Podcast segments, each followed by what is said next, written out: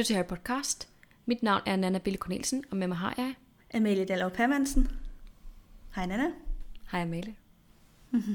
Godt at se dig igen. Det er lige måde, min ven. Jeg har sådan rigtig meget efterårsstemning i dag. Det har regnet sådan her i Bruxelles. Og det ja. har det også i øh, København, har det ikke det? Det har det også i Danmark, ja. Så øhm, det er total efterstemning her også. Det er en meget hyggelig dag at optage podcast på. Ja, det må man sige. Jeg synes også, Harry Potter er sådan en serie, som passer rigtig godt til efteråret. Altså ja. Selvom at det jo er hele året, den udspiller sig over hvert år, ikke? men mm. den har bare sådan her skole-vibe, nærmest uanset hvornår det er. Nu handler de her kapitler, i hvert fald mit kapitel, jo også om eksamen, som foregår ja. om sommeren. Men jeg får lyst til at se Harry Potter og læse Harry Potter, når det er efterår. Ja, det er helt klart det samme for mig. Jeg forbinder virkelig Harry Potter-læsning meget med at ligge under dynen og ligge og hygge sig lidt med de her bøger. Ja. Ja, det er rigtigt. Det er jo faktisk en del år siden, jeg har læst dem fysisk, fordi jeg læser dem jo på computeren. Alle mine bøger, mm. de er jo øhm, de er jo hjemme i en kasse i Danmark. altså, jeg plejer jo at læse dem på computeren, men øh, okay. Min partner læser dem på sin Kindle i sengen. Så der er også ja. lidt den der vej. Men altså, at læse en fysisk bog, det er faktisk ret lang tid siden, jeg har gjort det. Nu har jeg jo hjernerystelse lige i øjeblikket, så jeg kan ikke rigtig læse. Så jeg hører dem på lydbog. Men øhm, det er også meget hyggeligt. Ja. Du hører den danske version, ikke? Nej, jeg hører den med, på engelsk. Du hører Stephen Fry? Okay. Ja, det gør jeg. Jeg kan bedre lide uh, Stephen Fry's oplæsning. Ja, men jeg kan huske, der er mange, der har anbefalet den danske oplæser, men jeg har nemlig aldrig selv heller hørt den på dansk, så jeg ved ikke, om, om han er noget ved. Men Stephen Fry er eminent til at Ja. læse dem. Det er han virkelig. Jeg har faktisk aldrig hørt dem på dansk, men jeg har også jeg har hørt fra mange, der har sagt, at de synes, at den danske oplæser, Jesper, øh, hvad det nu, han hedder?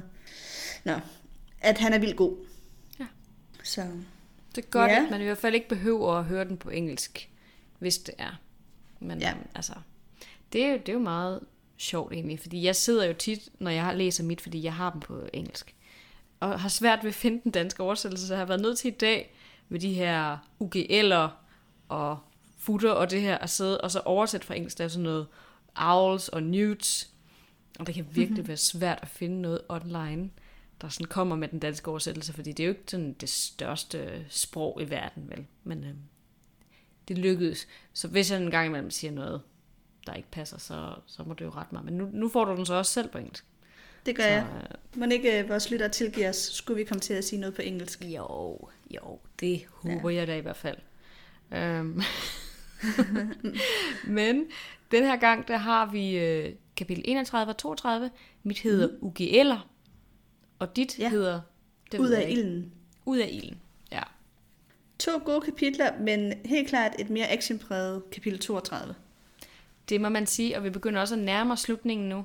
Ja. Jeg kunne se på min øhm, e-bogs app, at vi er omkring lidt over 80 procent. Okay. Så vi er i nået til den sidste femtedel af bog 5 nu. Ja. Vi nærmer os jo også konfrontationen med Voldemort, kan man sige, som Det de fleste bøger slutter med. Altså, der, vi er meget snart i Ministeriet for Magi. Ja. Men lad os tage et lille resume for at øh, sætte scenen ordentligt. Mm.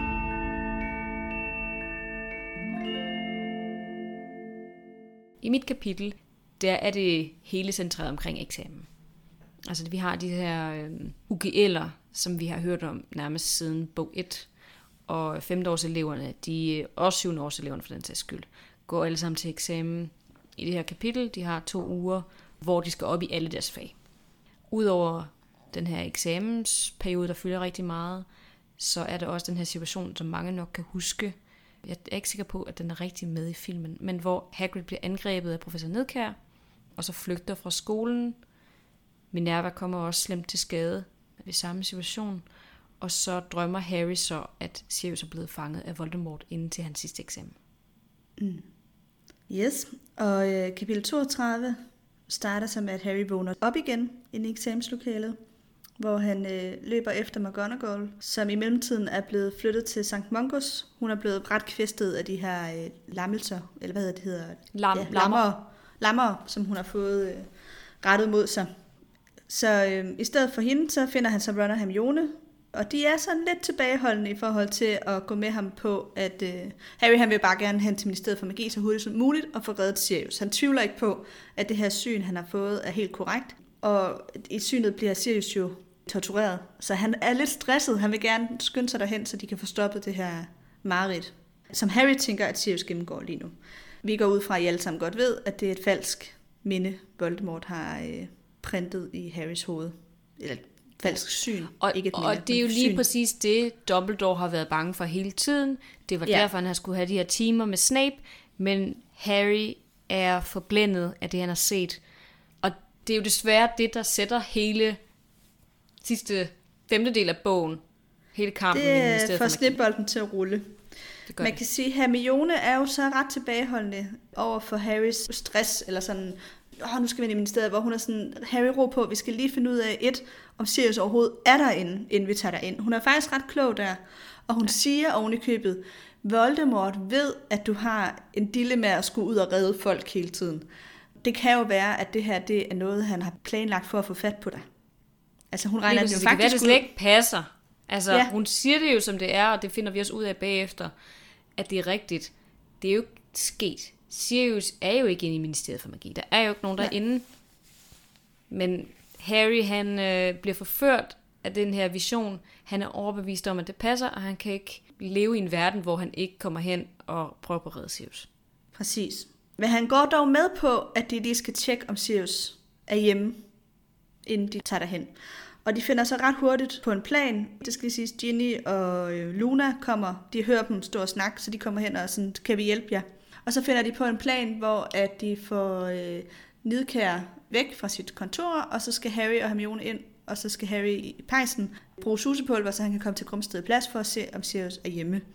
Det lykkes delvis. Harry når at komme igennem og få fat på Kræ, som så fortæller, at herren ikke er hjemme. Og Kræ insinuerer, at uh, Sirius nok aldrig kommer hjem igen. Han siger faktisk også, at han er inde i Mysteriedepartementet, ikke? Altså, Øh, øh, Harry nej, spørger ham. Jo, det siger han ikke ret- direkte. Men spørger han, Harry ikke, er han ikke inde i Ministeriet for Magi? Og så, så siger, siger han, Kræ, herren fortæller ikke Kræ, hvor herren tager hen. Jo, men bagefter der er jeg ret sikker på, at Kræ råber tilbage og siger, herren kommer aldrig tilbage fra Ministeriet for Magi. Ja, det kan godt være, at han siger det, men han bekræfter ikke direkte, at han er derinde. Øhm, Er du sikker på det? jo, han siger, at herren vil ikke vende tilbage fra Mysteriedepartementet. Ja, okay, det er hvordan man læser det. Jeg har tolket det som om, at Kræ faktisk ikke direkte lyver. Kræ, han siger, at herren er ikke hjemme. Det er selvfølgelig en løgn, fordi han er oppe på loftet. Ja. Men han siger ikke, at han er inde i Mysteriedepartementet. Han siger bare, at han kommer ikke tilbage fra Mysteriedepartementet. Det er rigtigt. Altså, men... Jeg, Men- jeg tager det som, at han... Jeg er ikke engang sikker på, at han overhovedet... Han ved jo ikke, hvad det er, Voldemorts planer er, andet end at han skal fortælle Harry Potter, at Sirius ikke er hjemme. Så jeg er ikke sikker Ja. på, at Voldemort har sagt til Kræ, eller øh, Narcissa har sagt til Kræ, at han skal sige, at han er inde i et mysteriedepartement. Jeg tror bare, han, han ligesom går videre på det, Harry siger. Harry siger, Ja. at han er inde i mysteriedepartementet, siger han, okay, ja, yeah, I guess he is. Fordi det er Ja. ja. det, som Voldemort gerne vil have dig til at tro. Ja, Kræ bekræfter jo tydeligvis Harrys frygt. ja det gør Det er det, Kræ har fået besked på, og det gør Kræ. Og griner meget ondskabsfuldt, samtidig med, at han gør det også. Altså, han er virkelig uh, evil. Ja, det er han. Han øh, glædes ved tanken om, at Sirius dør. Ja. Så han bekræfter Harrys frygt, og øh, puster til Harrys ild med at skulle derind. Mm-hmm. Mens Harry er, er i gang med alt det her, kommer Nidkasser ind på kontoret, og tager Harry og Hermione til fange. Ind kommer også Inquisitionspatruljen, som har fanget Luna, Ginny, Ron og så også Neville, som er stødt til dem. Neville har lige pludselig blandet sig. De havde en kamp både på gangen, og der har Neville blandet sig og prøvet at forsvare øh, Gryffindor-eleverne og Luna, og han blev så taget med. Så nu er de jo ret mange mm-hmm. inde på det her kontor, og Nidkær vil så finde ud af, hvem det er, at Harry har snakket med. Hun tror jo selvfølgelig, det er Dumbledore. Men øh, det vil hun have bekræftet, så hun tilkalder Snape for at få Veritaserum. Snape har ikke mere. Så i mellemtiden giver Harry så Snape beskeden om, at øh, Sirius er taget til fange. Og Snape går ud og virker som om, at han ikke har forstået beskeden. Det er jo selvfølgelig skuespil. Selvfølgelig er det det, og jeg er også overbevist om, at han har mere Veritaserum.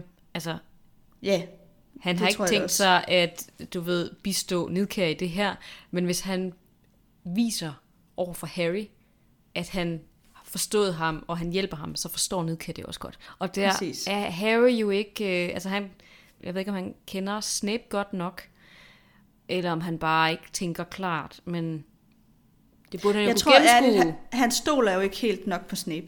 Nej, det gør han ikke. Det går jo også op for ham, at han har ikke engang overvejet, at han bare kunne løbe ned til Snape. At han løber efter McGonagall. Og da hun ikke er der, så tænker han, nå, så er der ikke andre ordensmedlemmer, jeg kan få fat på. Men Snape er der jo. Men han opstår Ja, ja, slet ikke som en mulighed i hans hoved, fordi han, han stoler ikke på ham. Og han har glemt, at han er der, fordi Snape ikke virker som et ordensmedlem. Altså han, Ja. han og har han er heller ikke... en Harry, han ellers normalt vil gå til, kan man sige. Nej, nemlig. Men det er da pudsigt, fordi de snakker forholdsvis kort tid inden om, at Harry ikke har taget de her oklumensi-timer. Så altså, han Ja. kæder jo oklumensi-timerne sammen med Snape, og det hænger jo sammen med Ordenen og Dumbledore. Men ja, han har simpelthen bare glemt Snape, og det har Hermione også. Altså det er ja. Ja. sjovt, de har den her virkelig altså, diskussion om, hvad kan de gøre, og hvem kan de gå til, og der er ikke nogen af dem, der tænker på Snape. Nej, det er rigtigt. Det er ret... Øh... Men jeg, jeg Ret kender det sigende. godt selv, ikke? Ja. At man er sådan, du overser the obvious choice. Ja. Det, Det kunne være gået jo. helt anderledes, hvis de var løbet direkte hen til ham. Men ja, det sker det det kan- jo. Især når man er stresset være- og lidt i panik. Så er det tit, man ikke lige kan gennemskue de mest simple ting. Det kunne jo også godt være, at Snape bare havde sagt til dem, der er ikke noget problem. Ja, ja, det kunne jo sagtens være. Og så havde de alligevel gået i panik. Måske. Altså, men Snape ville nok have andre måder at kontakte Dumbledore på, eller Sirius på, eller Ja, så videre, ikke? Som Helt de sikkert. ikke har. Fordi Harry, Ja. Ron og Hermione kan ikke komme i kontakt med nogen uden for skolen. Nej. De har ikke adgang til en anden pejs, eller til uler, som ikke vil blive opsnappet. Med al sandsynlighed, så har Snape nogle andre remedier, som de ikke har. Harry har jo så det her spejl, som han har glemt, rigtigt. han har. Åh, oh, det forbandede spejl, det er rigtigt. Ja. Så han kunne jo faktisk godt have kommet i kontakt. Men det er jo også ærgerligt, at ham og Sirius aldrig har etableret en brug af det her spejl. Fordi de Ja. er bare gået direkte til pejsen, i stedet for egentlig... Altså, Sirius har heller ikke foreslået, at de skulle bruge det. Nej, det er rigtigt. Han har også glemt det. øh, Ja, det er som om, det, det har de ligesom introduceret, og så er det sådan... Ja, så, de, så har Harry lagt det ned i en eller anden kuffert, og de har ikke tænkt videre på det. Ja. Nå, men øh, tilbage til det sidste i resuméet, så sker der så det, at øh, Nidkær bliver lidt øh, desperat, og hun beslutter sig for at vil torturere Harry med Dolorosa-forbandelsen. Og så finder Hermione på en nødløgn om, øh, at Dumbledore har et hemmeligt våben, som øh, de ved, hvor er. Jeg føler, at det var et lidt øh, forvirrende resumé, men det er fordi, der sker ret mange ting, som er ret vigtige for plottet. Jeg Så det synes, ærgerligt ikke det var mega skarpt. Altså, Nej, det jeg, var godt.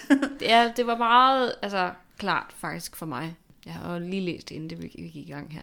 Men øh, jeg vil lige notere mig en sidste ting. Ja. Med til Hermione. Det kan jo være, at du har tænkt dig at snakke om det, når vi kommer til det. Men øh, imponerende, altså løgnhistorie, hun kommer op med, og hvordan. Ja. alle de andre, de sidder, og de bliver sådan helt chokeret, sådan, hvor hun begynder at fortælle alle vores hemmeligheder til Nidkær, og alle de her personer, og de, altså, de ser helt chokeret ud, hele sådan Dumbledore som er slags Gryffindor, ikke? Jo. Øhm, og hun begynder at græde og virkelig sådan smøre tyk på, og så går det endelig op for dem, da hun siger, Dumbledore, Nå gud, det er fordi hun, hun står og lyver. Mm. Det synes jeg var, sådan, var ret Det sjovt. virker som om Harry han opdager det lidt før resten af gruppen, at hun er i gang med at lyve, fordi han hun begynder jo at hulke, og så noterer Harry sig, at der kommer ingen tårer. Ja. Så han, han opfanger ret hurtigt, hun er, nu er det en eller anden løgn, og den bliver jeg nødt til at gå med på. Mm. Hun har en plan. Hvor ja. de andre, de står stadigvæk og tænker, åh oh, nej, er hun ved at indrømme alt? Det, men også sådan den måde, hvor at, øh, de nærmest bliver sådan helt, hvad fanden, er hun gået helt fra den, eller hvad er det her for et menneske? Altså bliver sådan nærmest sådan disgusted af, at hun, du ved, bare giver dem op, og sådan hele deres plan til nedkær, indtil det går op for dem, okay, det gør hun faktisk ikke. Nej. Hun er ikke sådan en person, der bare, du ved, kaster alle de andre under bussen og står og græder som sådan en baby. Men hun, hun har jo rent faktisk en plan, og tænker ja. Sådan hurtigt. Ja, det gør hun. Hun er ret genial. Hun viser sig virkelig fra sin stærke side i det her kapitel. Først ved at egentlig gennemskue Voldemorts plan, og dernæst ved at finde på en rigtig, rigtig hurtig nødløgn, som virker. Nidkær hopper ja. På den. Ja, det må man sige. Og hun stopper også øh, resten af in- inkvisitionspatruljen med at følge med Nick her, fordi hun siger også ja. Omkring det her våben, ja, okay, men så tag dem med, men så kan de se våbnet, og så kan de bruge det mod dig. Og så er jeg sådan, åh oh, nej, åh oh, nej, det skal de ikke, fordi så meget stoler jeg heller ikke på dem. Altså, så hun, hun forstår at sige det, der rammer rigtigt ja. hos individet, ikke? Jo, og der hjælper Malfoy hende jo faktisk, fordi da Hermione står og fortæller Nidkær om det her hemmelige våben, der bliver Malfoy vildt interesseret i det der våben. Og det ser Nidkær jo. Så da Hermione hun tror med, at øh, hvis eleverne lige pludselig vender sig mod dig, så kan de jo bruge det her våben mod dig. Der bekræfter Malfoy jo lige pludselig lidt ved hans store interesse i det der våben, at øh, det er nok ikke helt sikkert, at flere ser, hvad det her går ud på, det her. Lige præcis. Altså, det er så bare genialt. Det må man sige.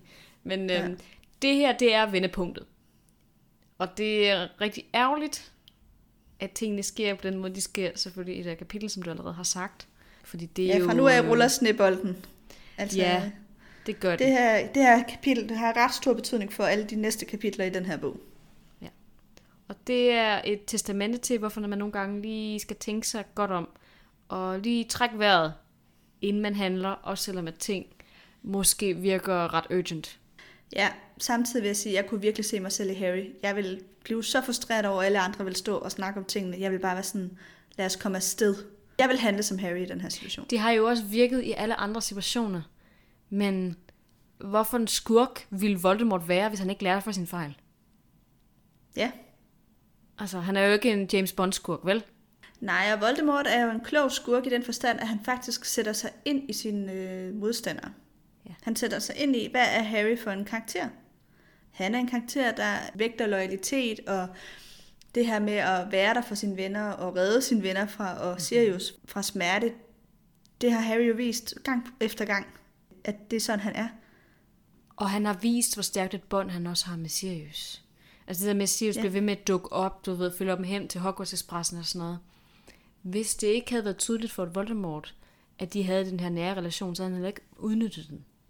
Men Harry og Sirius, for den sags skyld, de er ikke særlig gode til at tænke, hvilke svagheder viser de til fjenden. De tænker, nå jamen, det er jo lige meget. Det er det ikke. Sådan Og en som Snape husker, er har meget Kræ bedre. jo også fortalt det. Det Kræ har også øh, videredelt den her information om Harrys og Sirius relation. Det er sandt, det er sandt. Men du ved, altså for Snape for eksempel, der sker de her ting aldrig. Fordi Snape deler ingen svagheder. Fordi han spiller det her dobbeltspil, og han er så eminent til altid at virke forfærdelig og horribel over for alle, så der er ikke nogen, der tror på, at du ved, han egentlig er på deres side, sådan rent jo selvfølgelig Voldemort gør, fordi man skal være horribel på hans side, men han er bare overbevisende. Ja. Den evne har Harry ikke, Nej, han er meget mere... Øh, han, what you see is what you get. nemlig. Han forstår ikke at spille spillet. Altså det her, det er Harry Potter, det er ikke Game of Thrones. Hvis det havde været Game of Thrones, så havde der nok været nogle flere karakterer, ligesom Snape, men det er det ikke. Hvis det var Game of Thrones, så vil jeg sige, at Harry Potter ville være ligesom Ned Stark, der vil dø i første øh, sæson. Lige præcis. Meget godt sagt. Der tror for meget på andre. Ja, tror på det, man ser. Og det er bare ikke øh, altid virkeligheden. Nej. Og beklager til dem, der endnu ikke har set Game of Thrones, der afslører sådan lige en rimelig stor plot ting. Men øh, Ja, men det er kun i første sæson. Ja. jeg lader være med at sige mere om andre karakterer. Nå, lad os gå videre til næste segment.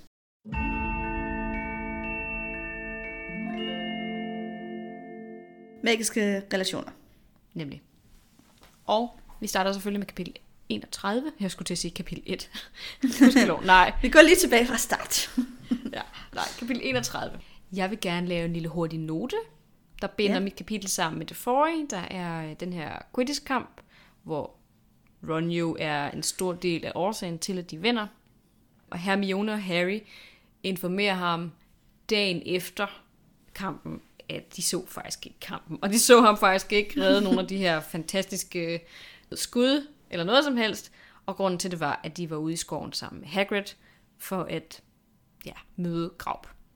Og til at starte med er Ron jo meget frustreret over, at de ikke har set nogle af de her fantastiske mål, han har reddet. De har Men faktisk han- kun set hans fejl i starten af kampen. Lige præcis. Men altså, han forstår det ligesom godt, at da hele det her, det synker ned i ham, at der sidder en kæmpe ude i skoven, som de skal undervise i engelsk. Så jeg synes, det var vigtigt lige at have det med, fordi som han noterer sig til sidst i den her situation, nå ja, men altså, Hagrid har jo holdt så lang tid, allerede, så hvorfor skulle han ikke holde resten af skoleåret? Mm. Øh, det gør han så ikke. I slutningen Nej. af mit kapitel slutter det hele jo ligesom for Hagrid, han øh, ender med at forlade skolen. Og der har Hagrid jo set ret. Altså Hagrid har jo øh, set skriften på væggen, som man siger. Han har opdaget, at Nidkær efter ham. Og ja. det er ikke sikkert, at jeg kan blive på Hogwarts skoler ud. Nej. Han har godt kunne se, hvad der var på vej. Og jeg tænker også, at øh, nu kan jeg ikke huske, hvor lang tid Dumbledore har været væk på det her tidspunkt. Måske en måned. Det er nok også noget, Dumbledore har mm. advaret mm. ham om, at han var i høj risiko for at blive fyret. Ja, yeah. må ikke også alle lærerne har fået sådan lidt en forskrækkelse om på uh, Trilonis jo. fyring. Altså der er i hvert fald set, okay, Nidkær, hun skyr ingen midler, hun fyrer dem, hun synes er nødvendigt. Lige præcis, lige præcis. For lige at afslutte det her med Ron, så jeg også lige, jeg synes faktisk, det var en meget sød scene, for de sidder nede ved søen, og han fortæller om de her forskellige mål, og hvordan han redde dem, og sidder og kigger over på nogle andre elever. Okay, øh, hører de ligesom også med om, hvor fantastisk jeg var? Og Harry sidder og tænker, altså han begynder at grine, for han så kommer i tanke om hans far, der har haft præcis den samme situation, ikke det her minde, han har set på. Snape jo bliver mobbet, men, men inden da, så var der den her virkelig fine situation, hvor at, øh, han sad og prallede om Quidditch og sådan noget. Og det var bare, det, det sådan bandt lige det hele sammen. Ja. Så det var meget sødt. Det er um, rigtigt. Men tilbage til Hagrid. Ja. Fordi i løbet af den her eksamensperiode, der er de op og øh, skal have sådan en astronomi-eksamen op i det øverste tårn, astronomitårnet, surprise. Og fra det her tårn midt om natten ser Harry, Ron og Hermione så, hvordan Nidkær og den her gruppe af aura, de kommer ned til hans hytte, og så angriber ham, eller i hvert fald starter en konflikt. Hagrid kæmper imod, og så flygter han så efter, at øh, Minerva har prøvet på at komme ned og stoppe den her situation, og så blevet ramt af de her lammer, som vi nævnte i starten. Ja. De er faktisk en 3-4 stykker, der smider en lammer mod hende på én gang, er det ikke det? Jo, de er nemlig så. Det er ret øhm, mange, hun bliver ramt af. Det er en ret voldsom situation, og øhm, altså alle eleverne, alle femteårseleverne har jo den her eksamen på det tidspunkt.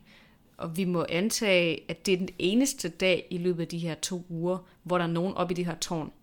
Fordi de samler mm. ligesom eksamen i de forskellige fag på samme tidspunkt. Så jeg forstår heller ikke, hvorfor Nedkær har valgt at gøre det lige præcis den dag. Altså det er virkelig dårlig timing af hende.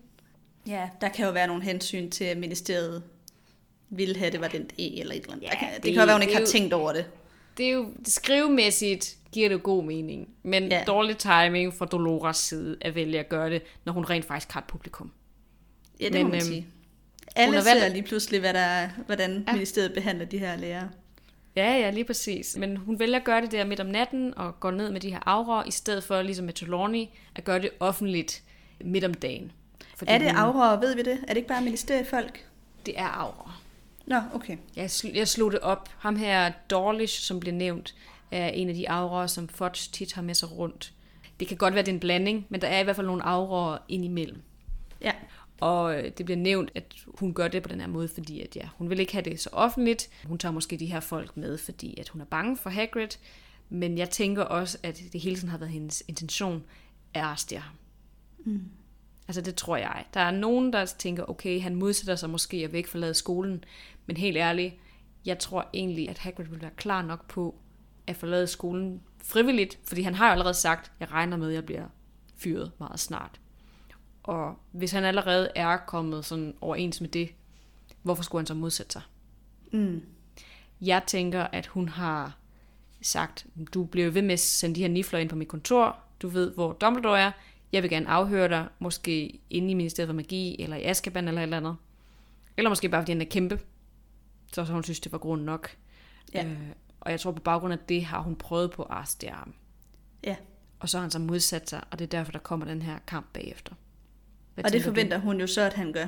Ja, det gør hun. Det er derfor, hun har de her fem mennesker med sig ned. Ikke? Det virker så ikke, fordi han har det her kæmpe blod og kan stå imod, selvom han ikke selv har nogen altså, magi. Og han bliver så virkelig vred, da de rammer... Øhm, hvad hedder hun nu? Trofast. Trofast, ja. Det var bare en forfærdelig scene. Jeg fik det også sådan helt ondt i hjertet. Ja. Med den der stakkels hund. Men det er så der, hvor McGonagall ser det op fra skolen, hvor vi antager, bliver vækket af det, kommer ned, prøver på at stoppe dem i at arrestere ham, og så rammer de hende bare med det samme med de her lammer. Altså de, snakker ikke om det, eller noget som at de, de skyder bare direkte på hende. Og det var Ja. sådan, okay, det kan man De kommer ikke. heller ikke engang rigtig med en ordentlig advarsel. Nej, det gør de ikke. De kommer ikke Hvis med du nogen advarsel. nærmer dig, så lammer vi dig. Eller et, eller- altså, det, de er bare direkte på afstraffelse. Der bliver ikke sagt noget som helst. Altså, og det, det siger en af de der eksaminatorer også op i tårnet, sådan, hvordan kan de gøre det, uden overhovedet at sende en advarsel? Men Ja. det er jo så, fordi de mener, hvis vi skal sætte os ind i deres tankegang, okay, hun kommer for at stoppe den her anholdelse, hun modsætter sig loven, okay, men så er hun farlig. Hun er så samtidig også en Dumbledore-støtte, så vi må antage, at hun vil gøre alt for at hjælpe Hagrid, ikke? Det er jo så mm. deres argument. Jeg tror aldrig, der er nogen, der bliver retsforfulgt for det her. Altså, de kunne jo slå hende ihjel. Ja, det øh, siger Madame Pomfrey i hvert fald i øh, kapitlet efter, da Harry han er oppe på hospitalsfløjen for at lede efter McGonagall, hvor hun er sådan, det er godt nok heldigt, hun ikke er død, fordi det kunne hun lige så godt have været. Det er ret voldsomt at blive ramt af så mange lammer på en gang. Præcis, der blev også sagt flere gange, at hun er en ældre kvinde. Jeg Ved vi, om hun faktisk- får nogle men fra det? Jeg tror, hun, det, kan mærke, det kan mærkes på hende i tiden efter, men jeg er faktisk ikke sikker. Jeg slog faktisk op, hvor gammel hun skulle være på det her tidspunkt. Du kan godt huske, øh, da vi startede bøgerne, at vi snakkede mm. om, at hun nok var i 40'erne eller sådan noget, da Harry Ja. var baby. Så man må jo antage nu, at hun er sådan 50, 60, sådan noget i den retning. Der er så nogle kilder, der mener, at hun faktisk er kun ganske få år yngre end Dumbledore. Men altså, jeg køber den bare ikke helt. Altså det skulle være argumentet for, at hun så rent faktisk godt kunne have undervist på skolen i de her nye øh, Fantastic Beast film. Ikke? Ja. At det ikke er en fejl fra J.K. Rowlings side, men han rent faktisk er nogen og hundrede. Men jeg synes, det virker som noget vrøvl. Jeg synes da, at vi har fundet ud af på et eller andet tidspunkt, at hun var nogen af 40. Øh, i altså. Det er også de, altså dengang, da vi optog den første bog, der var de her film jo heller ikke ude. Og det J.K. Rowling havde skrevet, antydede, hun blev født i sådan noget nogen år 1935. Nå. Fordi der blev ligesom sagt nogle forskellige... Jamen det, det skulle være den, du ved, den, der skulle gøre, at hun kunne være i 60'erne på det tidspunkt. Det skulle være 1935. Og hvis det ikke skulle være 1935, Ja. ja. så skulle det være 1889. Og så ville hun være over 100 på yes. det tidspunkt, ikke? Ja, det tror jeg ikke på. Nej, Så for det hun er nok- ikke lige så gammel ud, som Dumbledore gør. Nej. Jeg tænker mere, at det er den der 19, øh, hvad var det, du sagde, 33 eller 35? eller sådan noget. 1935. Ja. Det må jo være det, der var det, være det rigtige. Og hvad er hun så på det her tidspunkt, siger du? Nogen af 60? Omkring 60? Ja, det skulle være sådan en retning. Argumentet skulle ligesom være, okay, man kan godt blive over 100 som heks troldmand, uden at det er et stort problem. Og sådan, Det er selvfølgelig rigtigt nok, men jeg kan bare ikke forestille mig, at hun skulle være lige så gammel som Dumbledore, fordi han har undervist hende altså på skolen. Så skulle hun være ældre end Voldemort. Altså, det synes ja. jeg bare heller ikke rigtig hænger sammen. Nej, Så, det gør det ikke. Altså, jeg køber den ikke. Nej, jeg køber den heller ikke. Men jeg tænker da også, vi ved jo også noget om, at hun har haft et liv før Hogwarts og sådan noget. Er det ikke sådan rimelig velbelyst, at hun er der i 40'erne i starten? Jo, det, er, det, det synes jeg også, vi var dengang, vi snakkede om det. Altså, jeg tror også, hun blev beskrevet, som om hun har sort hår og sådan noget på det tidspunkt. Ja. Det kan jo godt være, at troldmand Ellis senere, og du ved, bliver gråhåret meget senere i livet, end en mokler gør. Ja. Men jeg, jeg synes stadigvæk også, det giver mest mening, hvis hun er et sted i 60'erne og 70'erne, og ikke er 100. Altså, så ligner man jo en som hende her, Bathilda Backshot, ikke? Mm, Hvis man er plus 100, eller man ligner Dumbledore. præcis. Og man skal jo ikke lade sig snyde af, at det er Maggie Smith. Altså, jeg vil så sige, det er så en fejl i filmene, som jeg godt kan leve med, for jeg synes, hun er fantastisk i den her rolle. Ja. Men hun er for gammel til at spille rollen. Altså, hun er jo ældre end McGonagall er på Ja. det her tidspunkt i filmene, ikke? Det er Men- rigtigt. Med mindre det så passer, at hun skulle være over 100, så ville Maggie Smith jo være for ung. ja, det er rigtigt.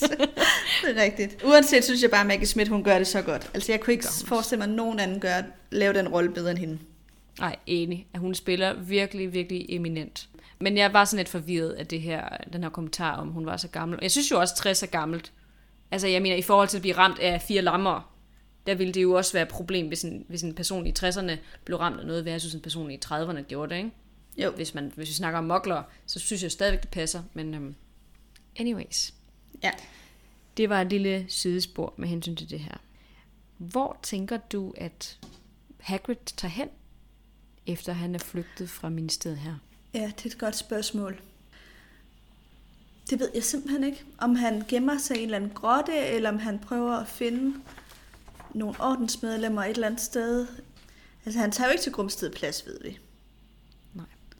Jeg ved ikke, om han ved, hvor Dumbledore er.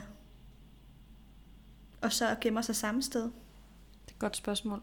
Altså, jeg kan huske her sidste, vi snakkede om grav, der snakkede vi om den her grotte i nærheden af Hogsmeade, ikke? Så jo. det kan godt være, at han er taget derop og bare Det- venter det- på, at nogen kontakter ham. Det er jo nok mit umiddelbare bud. At Altså, jeg kunne ikke finde noget. Nej. Så der er ikke nogen, der har talt om det på internettet i hvert fald. Måske han siger det senere i bogen, men jeg tror bare, der er så meget fokus på Sirius' død, at det bliver ikke snakket om, hvor han egentlig er henne. Nej, jeg mindes ikke, at det er noget, vi får at vide, men jeg kan godt huske galt. Altså, Hvis det kommer op i hvert fald, så laver vi en lille note Ja. til at øh, snakke om det i hvert fald. Ja. Men det sidste, jeg lige vil snakke om, det er selvfølgelig de her eksamener, som de gennemgår. Mm. Lad mig lige fortælle, hvorfor nogle eksamener de har over de her to uger. Det er først besværgelser, så forvandling, herbologi, forsvar mod mørkets kræfter, runer, elixir, magiske dyrs pasning og pleje, astronomi, spådom, aritmansi og magiens historie. Yes. Og det er den rækkefølge, de har dem også. Eksamen er sat op på den måde, at om formiddagen, der har de øh, den teoretiske del, hvor de sidder og ja, skriftlig eksamen, basically. Og om eftermiddagen, der har de så praktisk. Ja. Mm. Så har de så den her ene aften, hvor de er oppe i astronomitårnet, hvor de ser alt det her med Hagrid. Ja. Og det er faktisk virkelig sjovt at følge med i de her altså, eks- eksaminationer, fordi de første bøger, der får vi lidt mere indsigt i, hvad timerne egentlig går ud på. Men det bliver mindre og mindre, som bøgerne kommer længere hen, selvfølgelig. Der er mere fokus på plottet, men i starten, der blev hele den her magiske verden jo meget udfoldet. Så jeg synes, det var sjovt at få igen dykke lidt mere ned i de her forskellige fag. Hvad går de egentlig ud på? Hvad har de egentlig lært? Og hvordan går man til eksamen? Altså i den magiske mm. verden. Jeg synes, det var meget grineren. Det synes jeg også. Jeg synes faktisk, det var ret fedt. Altså det er igen noget af det der øh, hverdagsliv, eller hvad man skal kalde det, som jeg, jeg synes er så fedt at få beskrevet i de her bøger. Hvordan hænger hverdagen sammen? Hvordan hænger samfundet sammen? Og det er jo Præcis. også noget med sådan nogle skoleeksamener. Ja, hun har Jeg tænkt på det over- hele. At jeg synes, det var mange eksamener på meget få dage, de her. Det er det også. Det er meget intenst. Ja. Jeg mindes heller ikke, da jeg gik til eksamen i, i gymnasiet eller folkeskolen, at det var på den her måde, at det var så meget lige rap. Og heller ikke, at man ville have To ved, på samme dag. Det er ret voldsomt, ja. Jeg kan huske, ja. da jeg var i Kina og gik til eksamen der, der havde vi måske en uge, hvor at vi, det var ret intens, at vi måske havde fire eksamener på sådan forholdsvis kort tid, men ikke 10-11 eksamener på to uger. Nej. Det eneste, jeg kan huske, der minder lidt om, det var, øh, jeg havde musik A i gymnasiet. Og der var både en praktisk del og en øh, teoretisk del af den eksamen. Okay. Så det På var jo dag? faktisk på samme dag. Ja, på samme dag. Så der var man jo derop hele dagen på skolen, fordi der så var de der forskellige elementer i det. Ja, det giver mening. Altså, jeg Ja. kan huske på universitetet, der var det jo tit de her flerdags eksamener, ikke? Hvor man så fik stillet et spørgsmål, og så, skulle man, så havde man måske et døgn, eller en uge, eller hvor lang tid Ja. det nu var til at forberede sig. Så det er en meget anden måde at gøre det på i hvert fald. Ja. Jeg vil gerne dykke lidt længere ned i det her system. På femte år, der har man de her UGL'er, på engelsk OWLs, på femte år, og så øhm, på syvende år, Uler. der har uler, der har man de her futter, eller neuter, N-E-W-T's. UGL'er, det står for udmærkelse for genialitet og lærevillighed, og futter står for forfærdeligt udmattende troldmandseksaminationer. Okay. Ja, Det, det må være sjovt. den danske, der er lidt øh, sjov der. Ja, det tror jeg også, det er. De hedder også et eller andet horrendous, eller uh, notoriously difficult, eller sådan et eller andet Nå, på okay, engelsk. så de har sådan altså, en sjov forkortelse på engelsk. De har også en sjov forkortelse på engelsk, men jeg har kun oversat den, eller kun lige taget øh, hele navnet på den danske. Ja, nok. hvert fag, man har, der kan man tage en af de her UGL'er, og man skal bestå den her UGL-eksamen, for at kunne få lov til at tage den på et mere avanceret niveau på 6. og 7. år. Så hvis du ikke Ja. består, så kan du ikke have faget mere. Så stopper det bare. Ja, Så ja, for så at kunne øh, bestå i et specifikt fag, der skal man have en specifik karakter. Og det er noget, øh, den enkelte lærer sætter. Så, for så eksempel, det er lidt en stopprøve, kan man sige. det er den første stopprøve, ja. Snape for eksempel vil gerne have øverste, højeste karakter, for at folk de skal fortsætte til hans avancerede timer, hvor andre lærere accepterer lavere karakter. Øhm, Okay. og det er jo så til Harrys fordel, at Snape stopper med at være hans lærer i elixir efter femte år, fordi professor Snobbevom accepterer en lavere karakter. Ja. Så Harry får lov til at fortsætte med elixir, selvom han ikke altså består til højeste niveau. Ja. Øhm, de her, den Det er jo lidt sjovt, at det er lærerne selv, der kan lave de der adgangskrav. Ja.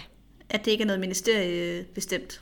Ja, det viser også, øh, altså, hvor meget Hogwarts er sådan selvstyrende og, og selv sætter reglerne for, hvad de vil og hvad de ikke vil. Men samtidig kommer der så sensorer udefra, ikke? Jo. Så det er sådan lidt en, en, et sjovt mix. Det virker også til, uden jeg har undersøgt det, at deres eksaminatorer eller sensorer er tidligere lærere, fordi de kalder hende her Marshbanks, de kalder hende professor. Så tænker hun har været lærer på skolen før. Ja. Så øhm, skal man have særlige fag på et specifikt niveau for at kunne få den karriere, man gerne vil have. Det hørte vi også i det her karriererådgivningskapitel. Ja. For eksempel øh, for at blive healer eller for at øh, blive aura, der skal man have øh, minimum fem af de her futter. Og det er nogle specifikke nogen. Jeg kan godt læse dem op, hvis det er. Man skal have forvandling, elixir, besværgelser, herbologi og forsvar mod mørkets kræfter. For dem begge Okay. to. Og jeg tror generelt, man skal have de her fem. Det er sådan basispakken for at kunne få de der øh, gode karrierer inden for ministeriet og sådan noget. Ja. Hvis man gerne vil være cursebreaker, ligesom Bill er det for Gringotts, jeg kan ikke huske, hvad cursebreaker hedder på dansk, men hvis man gerne vil, vil være det, så skal man også have aritmansi, som er det her studie af tal. Ja, det er sådan lidt matematikagtigt. Lige præcis. Det er sådan pandangen. Så ja, Mm. det var sådan lidt om deres eksamener. Ja, det er spændende. En lille indskudt bemærkning. Hvis man synes, der er lidt baggrundsstøj, så er det fordi, det står ned i lovtykke stråler, og det tordner lidt udenfor, kan jeg høre. Så øh, det er vejret, man i så fald kan høre i mikrofonen. Jeg ved ikke, om det er højt nok, til det går igennem. Altså jeg øh, sige, jeg kan ikke høre det på mit headset. Det er sjovt, fordi da vi startede med at snakke sammen, der sagde du, at solen endelig Ja. begyndte at skinne. Og jeg sagde, at det var begyndt at regne. Og nu skinner solen hos mig, og nu regner det igen hos dig. Ja, det er skiftet om igen. Ja. Nå, det var bare lige, øh, jeg synes selv, det er lidt irriterende, når man hører nogle podcasts, hvor der er noget baggrundslyd, som man ikke rigtig kan placere. Så anyway, jeg tænker noget af det, jeg gerne lige vil dykke lidt ned i kapitel 32, det er øh, det her med loyalitet, som jeg synes karaktererne de øh, virkelig udviser i det her kapitel. Det er jo også en del af hele Gryffindor-identiteten, at man er meget lojal. Og det synes jeg godt nok kommer tydeligt til udtryk, både ved Ginny, Luna, øh, Ron og Hermione, og Neville også. Luna er jo så Ravenclaw, men de andre, der, de udviser bare så tydeligt, at den der Gryffindor holdånd. Og Ginny, hun kommer jo også, og uden rigtig at vide, hvad det er, Harry har brug for, er hun bare sådan, hvad kan vi hjælpe med? Lige De, de aner ikke, hvad det går ud på. Det var sådan, vores ven er i nød, vi bliver nødt til at gøre noget. Ja, præcis. Og det er egentlig ikke, fordi jeg vil sige mere om det end det. Jeg synes bare, det var øh, meget fint. Ja. Samtidig igen, altså nu har vi snakket om det her med Hermione. Hvor er det godt, at der er nogen, der stiller spørgsmålstegn. Ja, Okay, så bliver det så ikke rigtig taget med. De prøver selvfølgelig at få verificeret, om det passer. Men i det mindste, så tør Hermione at sige noget til Harry. Det er fandme svært, men hun gør virkelig, hvad hun kan, for at få ja. ham til at genoverveje og virkelig gennemtænke det her. Ja. Um, og det skal man være gode venner for at kunne sige til nogen. Og sådan, skal prøv lige at tænke dig om en gang til. Altså, det kan være, at du bliver snydt.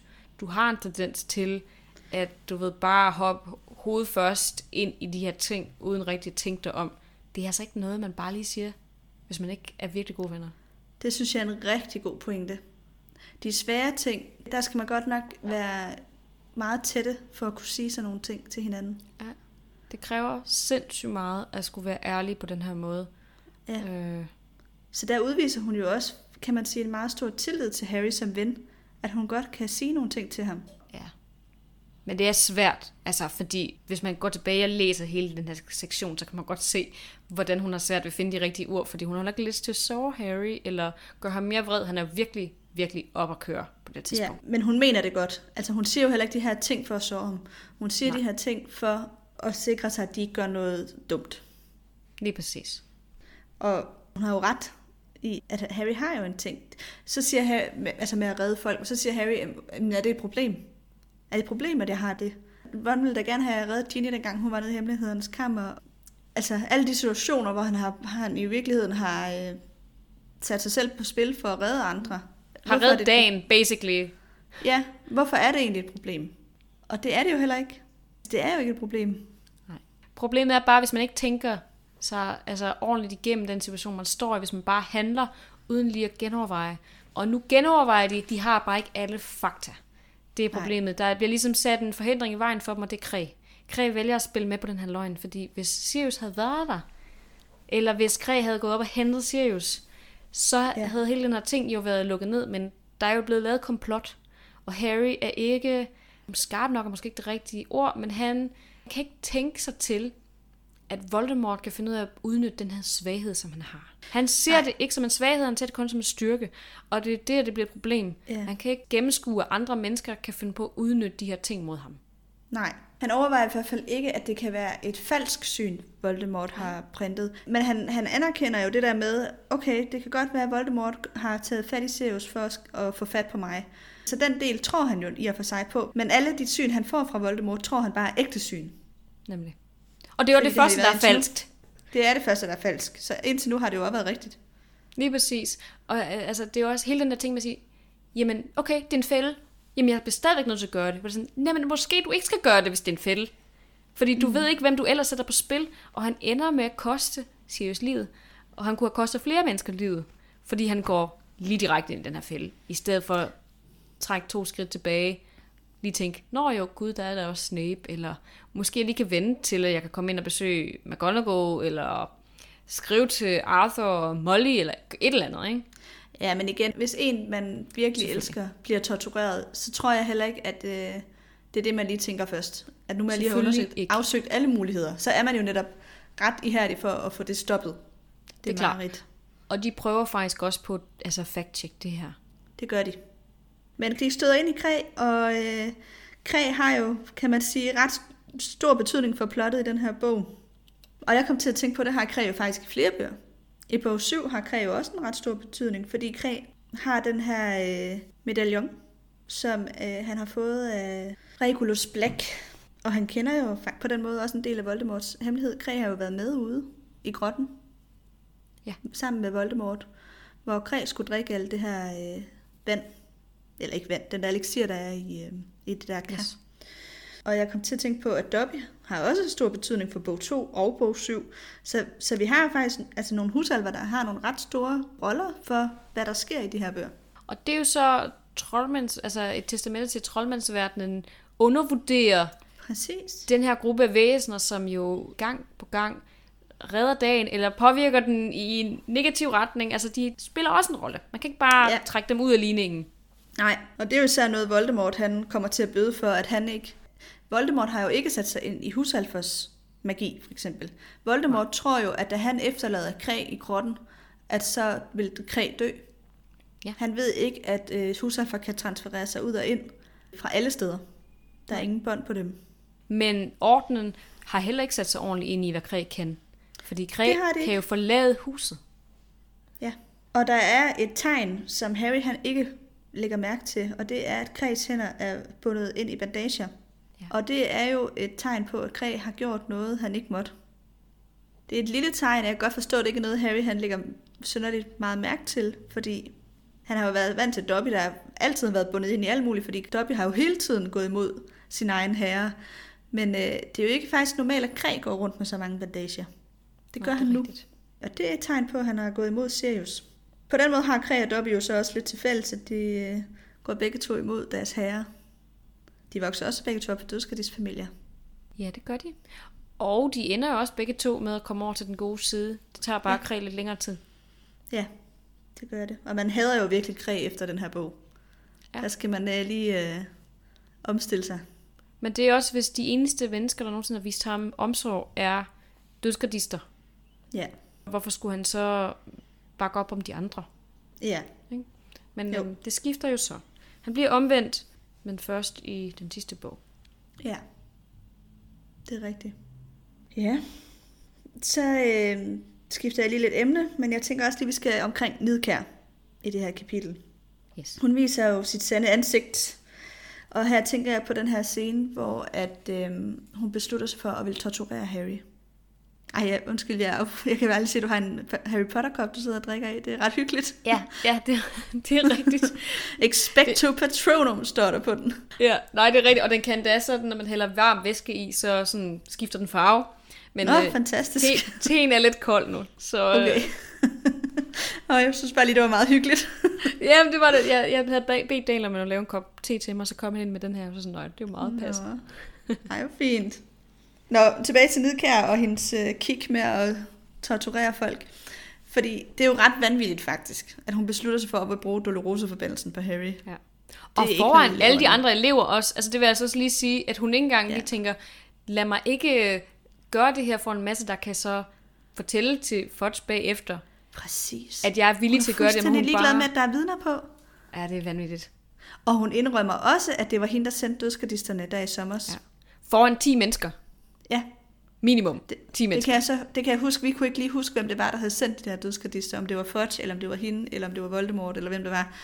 Og det fik vi et par beskeder om bagefter, at det var Nidkær. Og det har folk jo fuldstændig ret i. Det afslører hun i det her kapitel. Det var hende, der havde sendt Det er så vildt. Ja. Altså hun har ingen hæmninger. Det er bare øh, målet over midlet hver eneste gang. Præcis, og hun viser jo så også nu, hvor langt hun er villig til at gå for at få ministeriets anerkendelse og for at hun får en god fremtid. Altså hun er simpelthen villig til at torturere en elev, for at han måske fortæller en eller anden hemmelighed, hun kan bruge til noget i sit liv. Det er så vanvittigt. Og altså apropos, nu siger du det der, og så snakker vi om det her med dementorerne. Hun har jo forsøgt at slå Harry ihjel, inden hun overhovedet har mødt ham. Ja, altså, og det var alene hun... for at få uh, Fudges... Uh... Lige præcis, ja, hun havde ham fra begyndelsen. Altså, ja. fuldstændig ligeglad med, altså, om han måske har haft ret i noget af det her. Nej, nej, okay. Han er en fjende af ministeriet og af Fudge. Okay, jamen, så kan vi så godt torturere ham, give ham dementorkysset, alle de her ting. Det er lige meget. Ja, hun skyer ingen midler. Ej, det Men det, sige. jeg også synes er lidt interessant, det er, at der bliver beskrevet, hvordan hun får sådan ligesom et skær af noget øh, nydelse ved tanken om at skulle til at øh, torturere ham. Det er simpelthen noget, hun... Øh, hun bliver sådan helt lidt, opstemt. Øh, ja, opstemt, det er det rigtige ord. Altså, som jeg synes var lidt creepy. Ja. Men det er jo også derfor, at hun, som vi også har snakket om for et par episoder siden, efter jeg også havde været inde og se øh, teaterstykket i London, at Nidkær påtager sig jo også den her rolle som øh, rektor afstraffer under Voldemorts regime i de her alternative ja. tidslinjer. Ikke? Hun jo. vil jo være der, hvor magten er, og hun er ligeglad med, hvad der skal til for at have magten. Om det ja. er at torturere folk, altså hun nyder det. Hun er, hun, hun er et monster. Ja, det er hun. Og ret creepy ved at have den der facade som sådan sød eller ikke sød, men altså hun har sådan lidt lille pigeagtig attitude. På den måde, der er Bellatrix jo lidt mere, øh, hun er jo ond og står ved det. Ja. Hvor Nidkær, hun har en facade, som gør hende mere uhyggelig, synes jeg faktisk. Hun gør som om, at hun er helt almindelig, og hun bare, du ved, ved alles bedste. Det vil hun ikke. Nej, det vil hun ikke. Hun er rigtig ægel. Yes, det var det, jeg havde at sige. Fedt. Lad os gå til fri leg.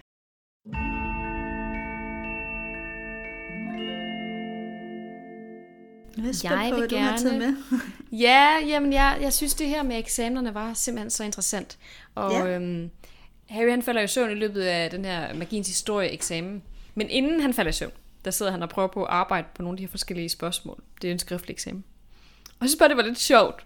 Altså, om vi selv kunne finde ud af, hvad var svaret egentlig af de her spørgsmål.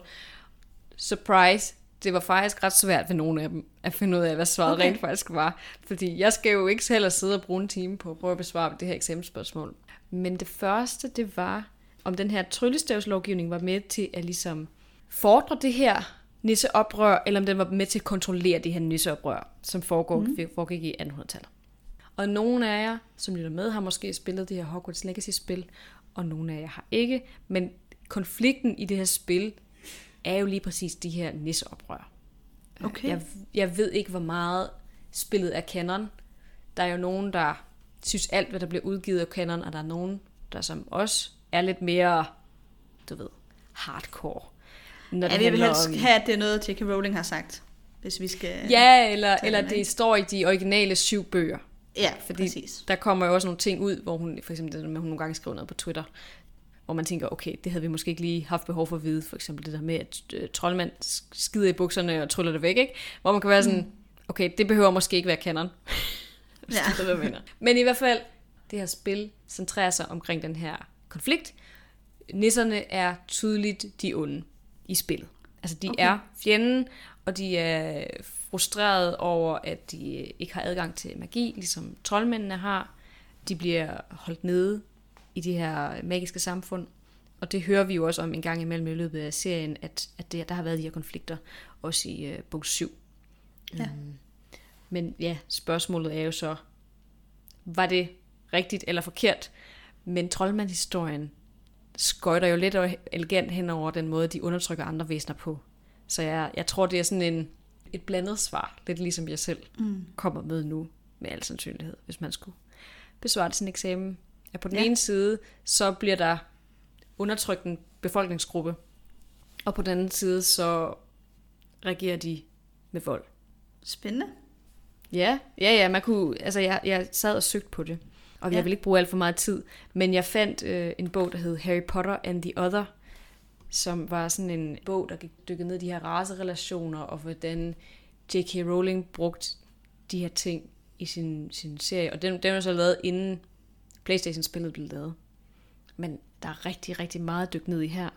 Jeg havde bare desværre ikke så meget tid, fordi på det tidspunkt, der havde jeg cirka 20 minutter til, vi skulle optage. Okay. Så jeg var nødt til at blive færdig.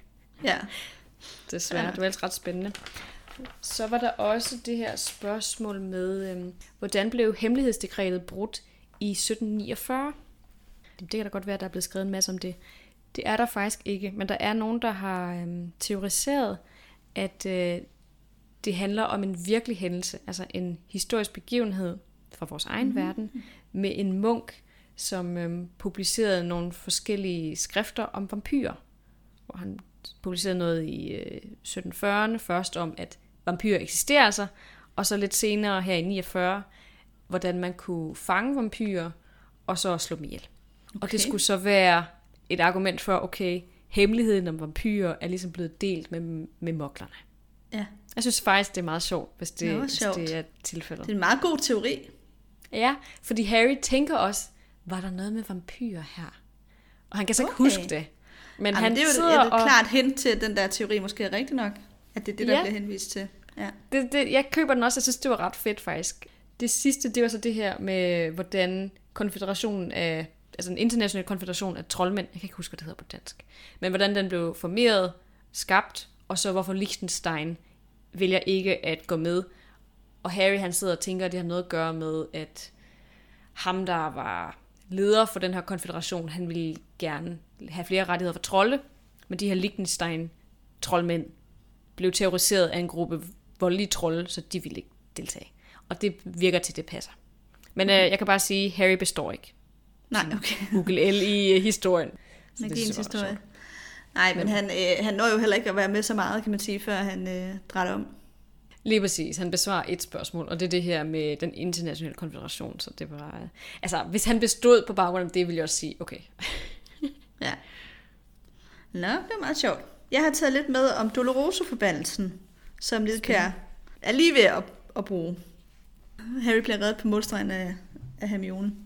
Men øh, den blev opfundet i, i løbet af middelalderen, og øh, blev først en utilgivelig forbandelse i 1717. Det vil jeg jo så sige, det er jo så før tortur blev ulovligt i Danmark. Oh, Så på den måde har de da alligevel været lidt foran der. Den eneste måde, at man kan slippe for at komme i Azkaban, hvis man bruger forbandelsen, det er ved, at man kan bevise, at man har kastet den under, at man har været påvirket af Imperius.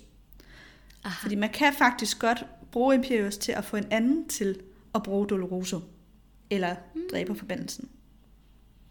Okay, så man ryger automatisk i Azkaban, hvis man bruger den her. Det gør man, ja, det gør man. Det er også derfor, det er vildt, Mod- vil til at bruge den. Mod et menneske eller mod et væsen? Mod et menneske, tror jeg. Jeg tror ikke, okay. det er mod et væsen, fordi vi ser jo dunder, eller den falske dunder, gør det Lige jo mod en præcis. edderkop. Ja, det er ikke nok. Det, jeg tror, det er mod et, et menneske, eller i hvert fald et menneskelignende væsen. Mm-hmm. Gætter Mhm, Det giver mening. Men Ja. det gør det jo endnu værre, at hun vælger at ville bruge den mod Harry. Det er, gør det Fordi nemlig. igen, hun har et helt publikum, der kan stå og sige, at hun gør det, at hun så er villig til at gøre Men hun det lige tænker nok på... bare, at uanset hvis der er nogen, der sladrer, så, så siger hun bare, at det passer ikke. Nej, Altså, så nej, hun det har jo også Fudge på sin side. Alle de andre ting, som der er sket, dem har hun alligevel også, altså, du ved, Hun det, hun lykkes jo hver gang. Ja, præcis. Så det, jeg tror ikke, hun er så bange for, at de sladrer, fordi hun er sådan, det er bare nogle elever. Jeg kan bare sige, at de lyver. Ja, det er rigtigt. Ja. Men man kommer direkte i Azkaban, medmindre man så kan bevise, at man har været under Imperiusforbandelsen. At man har været... øh, Vanvittigt. Ja, altså man faktisk ikke har vidst, hvad man har gjort. Nej. Hun ville nok også godt kunne komme i Askeban, bare for at have haft intentionen om at ville gøre det. Altså nu har, er der plus 10 mennesker, der kan sige, at hun var lige ved. Ja, jeg ved det ikke, om det er nok. Det kommer, ja, det ved jeg sgu ikke. Fordi så vil man jo også sige, jamen, det kunne jo være, at jeg havde fortrudt, inden jeg havde noget at gøre det. Jo, jo, det er selvfølgelig rigtigt. Ja. Anyway, det er i hvert fald en meget alvorlig forbrydelse at udføre Dolores-forbandelsen. Men da Voldemort så kommer til og hersker i bog 7, der bliver øh, det en del af pensum at lære at lave Dolores-forbandelsen på Hogwarts. Uh-huh. Og eleverne, de skal udføre dem på andre elever, når de har eftersidning. Ej, for. Ja. Så det, det er ret voldsomt, at de, øh, det bliver bare en del af hverdagen på skolen. at Det kunne faktisk være, altså være ret interessant. Nu ved jeg godt, i, i bog 7, der er vi jo ude at rejse stort set hele bogen, ikke? Så vi misser jo hele det skoleår og ser slet ikke hverken undervisningen eller rigtig øh, Voldemorts regime på den måde. Men Neville, Luna og Ginny bliver udsat for det her regime og har jo den her undervisning. Og få udforsket lidt mere, hvad der sker det år, kunne være virkelig interessant. Ja, det tænker jeg, vi gør, når vi kommer dertil. Ja, hvis der er skrevet noget om det. Det tror jeg da. Jeg synes, jeg har fundet lidt i nyerne i hvert fald. Okay. Ja. Det er godt. For at den sådan virker, ægte virker, så skal man også have et ønske om at påføre smerte. Og så har jeg tænkt lidt, hvordan hænger det sammen med, hvis nu jeg var under Imperius-forbandelsen og skulle udføre den, så har jeg jo ikke et ønske om at påføre smerte. Men jeg gætter på, at det er så fordi, den, der har kastet Imperius for mig, har et ønske om at påføre en anden smerte ved hjælp af den Lige her præcis. forbandelse. Lige præcis. Hvis jeg husker rigtigt, så prøver Harry faktisk også at kaste den på Bellatrix på et tidspunkt, ikke? Ja, Hvor det han. ikke virker. Ja, det er nemlig det. På den måde er det jo ikke en forbandelse, man bare lige kan bruge, og det er også derfor, jeg tænker, det er lidt vildt, at eleverne skal lære at bruge den på hinanden, fordi så skal de jo lære at ønske at være onde mod hinanden. Ja. Ja. Det er rigtigt nok. Men Harry ville så ikke kunne ryge Azkaban, fordi at hans besværgelse ikke virker. I guess. Mm. Ja, det ved jeg så ikke, eller om, der har han jo faktisk kastet den. Det har han. Han har prøvet. Ja. Der er så ikke andre end Voldemort, der opdager det, så... Og han slader ikke. Nej, det er rigtigt. En lille sådan fun fact omkring den her dolores det er, at øh, man kan ikke bruge den til at få hemmelighedsvogter til at røbe deres hemmelighed. Okay. Det er der mange, der har forsøgt gennem historien, men øh, en hemmelighedsvogter skal have lyst til at afsløre den hemmelighed, man vogter. Og det har man jo ikke, når man bliver tortureret. Altså, så er det jo under tvang. Det kan den ikke bruges til. Det er jo genialt. Det er det. Og det er jo også et argument for, at Ormehale, han er jo sådan, åh, men ellers kunne jeg bare være blevet tortureret, hvis jeg ikke havde fortalt Voldemort, hvor, hvor James og Lily var. Sådan, mm, ja, men det havde jo så ikke virket. Nej, nej, han kunne godt have tortureret dig, men altså, han har ikke fået noget ud af det. Nej, præcis. Det kunne så også være en risiko. Altså, Voldemort ville være ligeglad. Han ville bare torturere folk. Ja. Yeah.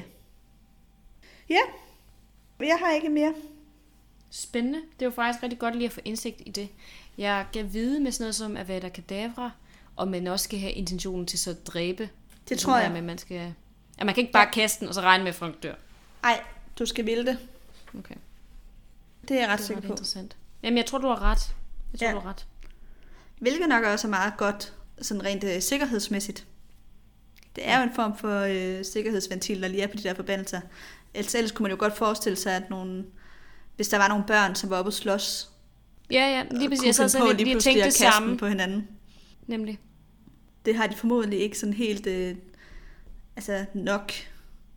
Hvor- Viljestyrke ja, til, eller... Ja, eller sådan nok øh, altså, Intention. motivation til, at jeg vil, virkelig, jeg vil ægte dræbe dig. Ja, det kan godt være, at jeg er virkelig sur på dig, fordi du er strid, og du mobber mig eller et eller andet. Men det at vil dræbe nogen, det er altså et ret vildt ønske.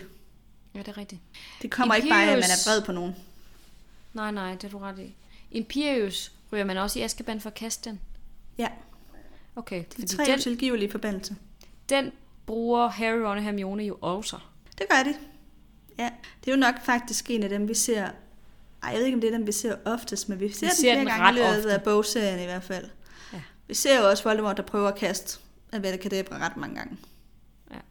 Men det er mest dødsgardisterne, der kaster af Kadavra. Jeg, jeg tror ikke, der er Jo. nogen andre, der gør det, er der det? Mm, nej, jeg tror, der holder de fleste sig lidt for gode til det i Phoenix-ordenen. Ja. Jeg tror ikke rigtigt, de gør. De bruger heller ikke Doloroso. Det gør Nej. dødsgardisterne jo også i et væk. Det gør de. Nej, de bruger mere sådan konfondo eller sådan forvirrer. Jeg ved Ja. i hvert fald, øh, Eller lammer. Og... lammer og så videre. Men jeg mener også, hvis man prøver Ja. på at få folk til, du ved, at være desorienteret, eller ikke at kunne udføre deres arbejde. Det gør, Ja. det gør Dumbledore med ham her Dawlish, som jeg nævnte tidligere i mit kapitel. Han Ja. kaster nogle besværgelser for at få ham ligesom væk fra hans spor, efter han har forladt Hogwarts. Også, øh, vi møder, ser jo også Kingo, der kaster sådan en forvirringsbesværgelse Lige på præcis. hende der Marietta. Nemlig. Og det er så okay, for der bliver man bare forvirret, der kontrollerer man ikke folk. Ja. ja. Jeg synes, det er ret spændende med de der utilgivelige forbandelser. Både sådan, hvornår de bliver brugt, og øh, af hvem, og, Mm-hmm. og hvor stærkt de virker og sådan noget. Ja, det må man sige. Det er det faktisk. Bruger Harry den kun på øh, Griphook? Eller nej, det er ikke Griphook, det er den der anden nisse nede i Gringotts, ikke? I Ja, syveren. jeg kan ikke lige huske, hvad den anden nisse hedder, men ja, der bruger Harry i hvert fald Imperius. Er der ikke også et par gange mere, vi ser det? Jeg Eller føler hele den her fejl. situation inde i Gringotts, at der bliver den i hvert fald brugt flere gange. Ja, det gør Men den. jeg kan godt tage fejl. Ja, nej, men det... øh, Hmm. Men det er som om, det er den mindst slemme af dem. Selvom den jo også er slem. Det tror jeg også, den bliver set som at være. Men hvis man stadig ryger i Azkaban, så er det altså ret voldsomt, ikke? Ja, det er jo voldsomt, at du kan jo få folk til at gøre hvad som helst. At du kan jo få nogen til at hoppe ud fra et bjerg mod deres vilje. Sandt. Eller... Sandt. Ja. Det er rigtigt nok. Det er også den, som jeg med ser som den mindst slemme. Men, men at kontrollere folk og deres tanker og deres opførsel er et kæmpe indgreb i øh, ens liv. Det er mega Ja. ja. voldsomt.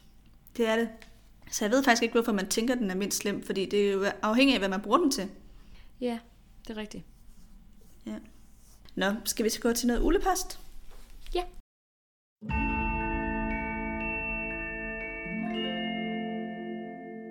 Vi har fået et brev, havde jeg lyst til at sige. Det er det dog ikke. En mail. Fra en, der hedder, en, der hedder Emil, som skriver. Kære Nana Amalie, tak for en god podcast. Jeg nyder virkelig, når der kommer nye episoder. I gør det godt. Jeg vil udfordre tanken om, at Ministeriet for Magi er udemokratisk. Det tror jeg, vi har snakket om i en episode. Hmm. I et dansk ministerium er der en masse ansatte embedsfolk, som vil svare til de mange ansatte troldmænd i Ministeriet for Magi, og så er der selvfølgelig en minister. De mange ansatte svarer jo faktisk meget godt til det danske embedsværk, men ministeren for magi er demokratisk valgt af troldmænd. En dansk minister er valgt af regeringslederen og behøver ikke engang sidde i Folketinget. Umiddelbart lyder Ministeriet for Magi jo næsten mere demokratisk end danske ministerier. Altså hvis man ser bort fra alt Lucius Malfoys korruption. Øhm, Problemet med ministeriet er vel ikke, hvordan man bliver ansat og valgt til poster. Problemet er vel i langt højere grad alle de vendetjenester og interesser, man kan have, og derfor påvirker eksempelvis profettidene for egen vindings skyld. Og det er vel ikke så meget anderledes end demokratisk valgte regeringer i det meste af verden. Så har han også et andet spørgsmål, det tænker jeg lige at tage bagefter, for det her det var ret langt. Hmm. Jeg synes, det er en god pointe. Men her er problemet vel, der ikke er noget parlament. Og der er ikke nogen opposition, der kan modsætte sig. Lige præcis. Jeg vil også sige, et af de rigtig, rigtig store problemer med Ministeriet for Magi, og grunden til, at jeg synes, det er meget mere udemokratisk i troldmandsverden, det er, at de ikke har en opdeling af magten, som vi har i Danmark. Vi har magtens tredeling, hedder det, som er, hvor magt bliver fordelt mellem domstolene, Folketinget og regeringen. Og i den magiske verden er jo alle ting. Vi ser ham være dommer i starten af bogen, hvor han har Harry inde til afhøring i den her sal. Han er også både regering og folketing. Det er ham, der fremsætter love, og det er ham, der er den udøvende magt, som skal sikre sig, at lovene bliver implementeret. Det er jo det, en regering gør. Og han kontrollerer endda også vagthunden, som er medierne. Det gør han så ovenikøbet den fjerde, uofficielle fjerde statsmagt, eller ikke statsmagt, fjerde magt. som Men er det siger medierne. man, det, det, altså det, ja. det kalder man det jo, ikke? Jo. Så jeg synes faktisk, det er det, der er det meget udemokratiske i troldmandssamfundet. Det er, at al magt er placeret hos Fudge. Og det Og gør det det om- umuligt at have et modsættende synspunkt. Man kan ikke sige noget andet. Altså, da Dumbledore prøver, bliver han ligesom en social øh, pariah, ikke? Han bliver totalt udstødt fra alle de ja. her forskellige øh, rum, som man kan have indflydelse i. Fordi folk er bare sådan, nej, han, det han siger er løgn, han er en galning, man kan så ikke Jamen, Fudge virker jo i princippet som en diktator. Altså, ja. han har jo den samme magt, som en diktator har. Ja, præcis. Og det eneste sted, han ikke har den magt, det er på Hogwarts, og så indsætter han så Dolora for at få den magt. Ja. Præcis. Men meget fedt lige at udfordre os lidt på den. Det synes jeg... Mm. Det- jeg synes, det, jeg altså, det er spændende at, at diskutere hele det her setup, og det er rigtigt det her med de her embedsmænd og så ministerne. Der er bare kun én minister. Ja, og det er rigtigt, at i det her, altså den magiske verden, er det jo så en valgt minister, altså en folketingsvalgt minister. Mm-hmm. Folket har valgt ham. Hvor i Danmark kan man godt have ministre, der ikke er valgt. Ja. Det har vi jo for eksempel lige nu, øh, hvad hun hedder, Christina Edel eller sådan noget, der er undervisningsminister. Hun er jo ikke folkevalgt. Så den del er jo rigtig nok, at der er en forskel der. Men igen vil jeg stadig slå et slag for, at vi er mere demokratiske i Danmark ved, at der både er en regering, et folketing og nogle domstole, som er uafhængige af hinanden. Nemlig. Og så er det ret i, at der er ret meget korruption og vendetjenester og sådan noget i det magiske samfund. Det tror jeg også er, eller det ved jeg, er noget mere udfordret i troldmandssamfundet. Altså der bruger de jo meget mere korruption. Ja. End vi gør. Nå, så skriver Emil videre her. Et andet spørgsmål. Jeg forstår ikke, hvorfor Voldemort er interesseret i dødskardister. Han føler ikke venskab med nogen, måske med undtagelse af Nagini. Han stoler på meget få, og det som dødskardisterne oftest gør, er at skabe frygt og gøre opmærksom på Voldemort. Men hans planer ser bare oftest ud til at være ved at lykkes, når han handler uden sine kappeklædte tjenere. Hvad er hans gode grund til at være interesseret i at have en gruppe omkring sig? Jeg forstår godt, at Grindelwald vil have følgere, for han ønskede en verden uden mokler, men Voldemorts ønske var at leve evigt. Det ønske, synes jeg, virker for egoistisk til at have en bande omkring sig til at hjælpe. Så mit spørgsmål er, hvorfor Voldemort overhovedet vil have den her gruppe omkring sig, når hans handlinger på egen hånd oftest viser sig at være bedre udført, end når hans følgere hjælper til. Kærlig hilsen. En 30-årig præst, som er tosset med Harry Potter. Genialt. Det var lige vildt med den der det var afslutning. Ja. Ja, nå, er det noget, du har tænkt over, Nana? Hvorfor har Voldemort Altså- de her hjælpere? Jeg tænker, det er rigtigt nok, at hans ultimative mål er at leve evigt, men jo også at leve evigt i et samfund, hvor han styrer alt. Ja, Så ja, Grindelwald vil gerne have en verden uden mokler, men det vil Voldemort sådan set også. Han vil også bare gerne leve evigt i den verden. Mm. Så det er jo også det, vi ser i Cursed Child, hvor der er den her alternative virkelighed. Hele det her diktator-setup, han har lavet. Den forfærdelige dystopiske fremtid, ikke? Altså, så det er rigtigt nok, men for at kunne få den her verden, hvor han lever evigt i den, så har han jo brug for nogen, der kan hjælpe ham med det. Han kan jo ikke være alle steder. ja det er en god pointe. Det er ikke kun evigt liv, han er interesseret i. Det er også magten, Ja. han er interesseret i. Altså, han skal have evigt liv i den rigtige verden. I den verden, som han gerne vil have evigt liv i. Ja, Kan det mening? og tror du, at han føler, at han har brug for nogle dødsgardister for at kunne få det? Eller har Emil ret, når han skriver, at det måske ville gå bedre for Voldemort, hvis han gjorde det selv?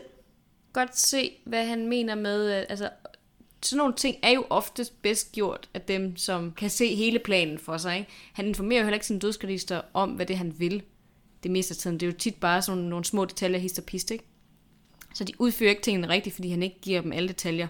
Ligesom Dumbledore nogle gange laver den samme fejl med, at han fortæller ikke folk alt, og så handler de ikke på den måde, han gerne vil have dem til. Mm. Det kan jeg sådan set godt se. Men samtidig tror jeg også, at Voldemort har det sådan, der er mange ting, der er under ham. At han vil ikke selv have lyst til at gøre de her, det beskidte arbejde, fordi han Ja. er bedre værd end andre mennesker. Ja, Så jeg tror, i hans billede af sig selv, har han brug for, at der er nogen under ham til at udføre det beskidte arbejde. Ja, jeg vil også sige, at jeg synes, det er vigtigt, at vi skældner mellem dødsgardister og hans tilhængere generelt. Fordi det er jo faktisk kun en meget, meget lille inderkreds, som er dødsgardister. Det er jo rigtigt. Men han har mange tilhængere. Det er jo også dem, øh, man ser, for eksempel, der er kidnap, er ikke kidnapper, det, hvad, hedder, hvad det hedder, det hedder snatchers, tror jeg på engelsk. Ja, det er rigtigt. Øhm, jeg kan simpelthen ikke huske, hvad det hedder på dansk. Men dem, som øh, indfanger folk, for eksempel i bog 7, som bruger ordet Voldemort. Ja. Så kommer de jo ud af det blå og, og tager folk til fange. Og alle mulige andre. Der er mange, som støtter op om Voldemort, som ikke er dødsgardister. Så så mange stoler han jo trods alt heller ikke på. Det er jo kun dødsgardisterne, han har inde i sin nære kreds. Og selv dem vil jeg sige, deler han jo heller ikke alt med. De Nej. får ikke al information, og han er jo heller ikke bleg for at torturere dem, eller skille sig af med dem, hvis de gør noget forkert. Helt rigtigt. Øhm, så jeg tror, at han er interesseret i dødsgardister, så, længe han kan se, at han selv kan bruge dem til noget. Og jeg synes nu også, at så jeg, jeg, jeg er ikke helt enig i, at de er en barriere for ham. Jeg synes også, der er mange gange, hvor dødsgardisterne er en stor hjælp for Voldemort. Øhm, Jeg tror, Emil måske også tænker på sådan nogle situationer, ligesom i øh, bog 2, hvor Lucius Malfoy handler på sine egne vegne, ja. Ja. altså det her med dagbogen, ikke? hvor han ender med at gå ind og fuck op, og være skyldig i et Horcrux går tabt, Ja, fordi han vil gøre noget for sin egen skyld, og ikke for Ja. Voldemorts skyld. ja og Voldemort synes jo også, Lucius fejler i bog 5 her med profetien, Ja. ja. som går tabt. Nemlig. Ja. Men jeg rigtigt. tror helt ærligt bare, det kommer ned til, hvad er en konge, hvis han ikke har nogen undersåtter? En gang til. Hvad? Altså, hvad er en konge, hvis han ikke har nogen undersåtter? Hvis der ikke er nogen, der regerer over, Ja. hvorfor skal man så regere? Altså, du Ja. bliver nødt til ligesom at have nogen under dig, som du kan ja, få til at gøre det, du ikke vil. Jeg tror eller- også, han får lidt et kig ud af at være den der herre, master, ja, som tror de øh, mørkets herre, som de ser op til og tilbeder, og hele sådan Bellatrix's måde at være på omkring ham, tror jeg faktisk, han ret godt kan lide. Ja, det tror jeg også. Enig. Men han er, han er jo ikke altid tilfreds med dem. Det må man sige. Nej. Men han bruger dem så længe han kan. Og så skiller han sig af med dem. Ja. Det er jo aldrig ligeværdigt. Nej, det er det ikke. De er kun hans soldater. Jeg mener ikke, han har sådan en form for følelser for dem, eller loyalitet mod dem. Ikke engang Bellatrix. Nej, ingen af dem. Ikke Bellatrix, ikke Snape, ikke den falske dunder. Man kan sige, øh, der er nogle af dem, der er ret nødvendige for, at han overhovedet klarer sig. Nu er Ormehale ikke dødskadist, men uden Ormehale var Voldemort jo ikke engang genopstået. Nej. Han kan ikke klare sig uden nogen hjælpere. Nå, så er der et øh, andet spørgsmål. Det kommer fra en, der kalder sig Oscar. Kære Nana Amelie, når det er en, der døjer med hjernerystelse. Nå, jeg læser lige højt. Kære Nana og Amelie, jeg døjer med hjernerystelse, og det har jeg gjort lige siden den 15. juli, og jeg nyder at få tiden til at gå med jeres sjove og dejlige podcast. Jeg undrer mig over, hvorfor at i Harry Potter og Phoenixordenen spørger Nidkær om de elever, der har været med til Dumbledores armé, om de vil have en kop te, og de alle siger ja og ikke nej, når de skal til afhøring. Håber, I kan hjælpe med at give svar. Kærlig hilsen, Oscar. Oscar, der tror jeg svaret er, at det er i filmen, at hun afhører. Der ser man, at hun afhører dem en efter en. Det gør hun ikke i bogen. I bogen, der er det jo hende her Marietta, som selv kommer ind og fortæller det, hun ved. Det er rigtigt. Hun har ikke fået Veritaserum. Og så er der Harry, som bliver kaldt ind til afhøring, hvor hun vil bruge øh, Veritaserum. Ja. Hvor han hælder teen ned i en potteplante. Præcis. Han har jo så regnet ud, at øh, der er noget fusk forbundet med det. Så det er en filmting, og ikke en bogting, at de tager ja til te, når de kommer ind til afhøring. Men det er godt spottet, fordi det er jo nemlig ret dumt. Altså man burde jo godt kunne sige sig selv, ligesom Harry så også gør, at hun formentlig har fiflet med noget, ikke? Jo. Når man ved, at hun har lidt adgang til Veritaserum. Og det Ja. er et øh, brugt middel i afhøring, så Præcis. Det var det. Så er vi nået til øh, ugens tip.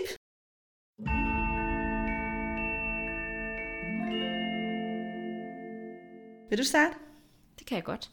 Vi så den øh, amerikanske horror-gyser, som hedder Beetlejuice i går. Og det er sådan en gammel Tim Burton-film, og den er faktisk virkelig sjov. Jeg har aldrig set den før, men, men det er sådan en, man godt kender navnet på, uden at have set den. Det handler om to mennesker, der drukner, og så øh, begynder at spøge deres eget hus. Og så går de på at jagte de nye beboere ud af deres hus. Altså det er heltene, eller sådan, dem man følger, er ligesom de her to mennesker, der er døde. Og sådan, så de er omdrejningspunktet.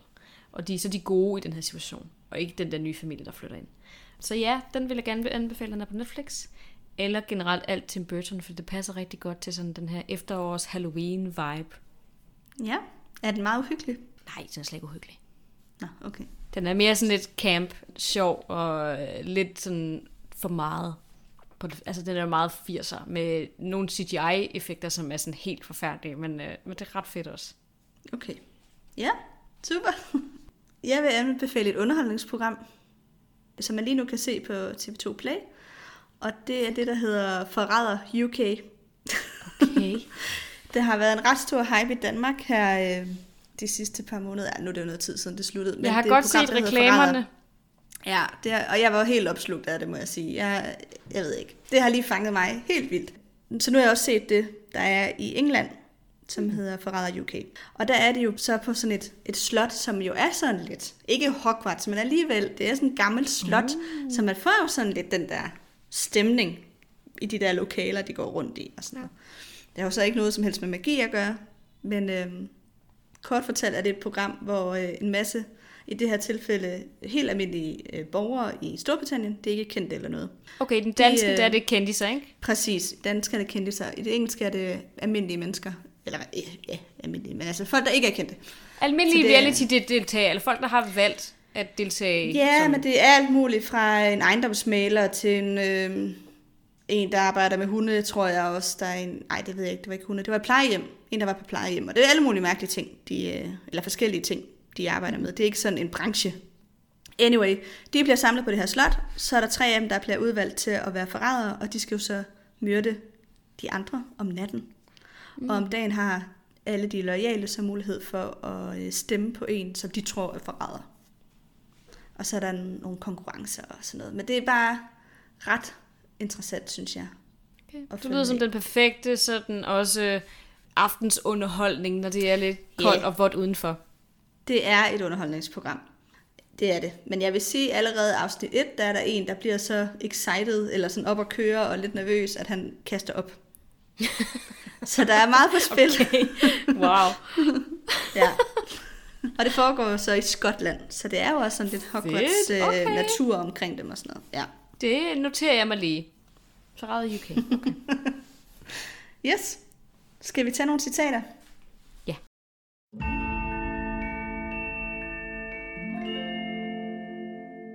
Jeg vil gerne starte selvfølgelig, fordi jeg har kapitel 31. Og selvom der sker også nogle dårlige ting i mit kapitel med hele den her situation med Hagrid og McGonagall, vil jeg gerne gøre det lidt mere positivt. Fordi fra nu af går det ligesom bare ned ad bakke. Øh, ja.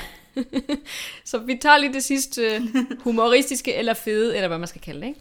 Det er så inden til Harrys eksamen i forsvar med mørkets kræfter. Åh, bravo, råbte professor Tofty, der igen var Harrys eksaminator, da Harry demonstrerede en perfekt forvisning af en boggart.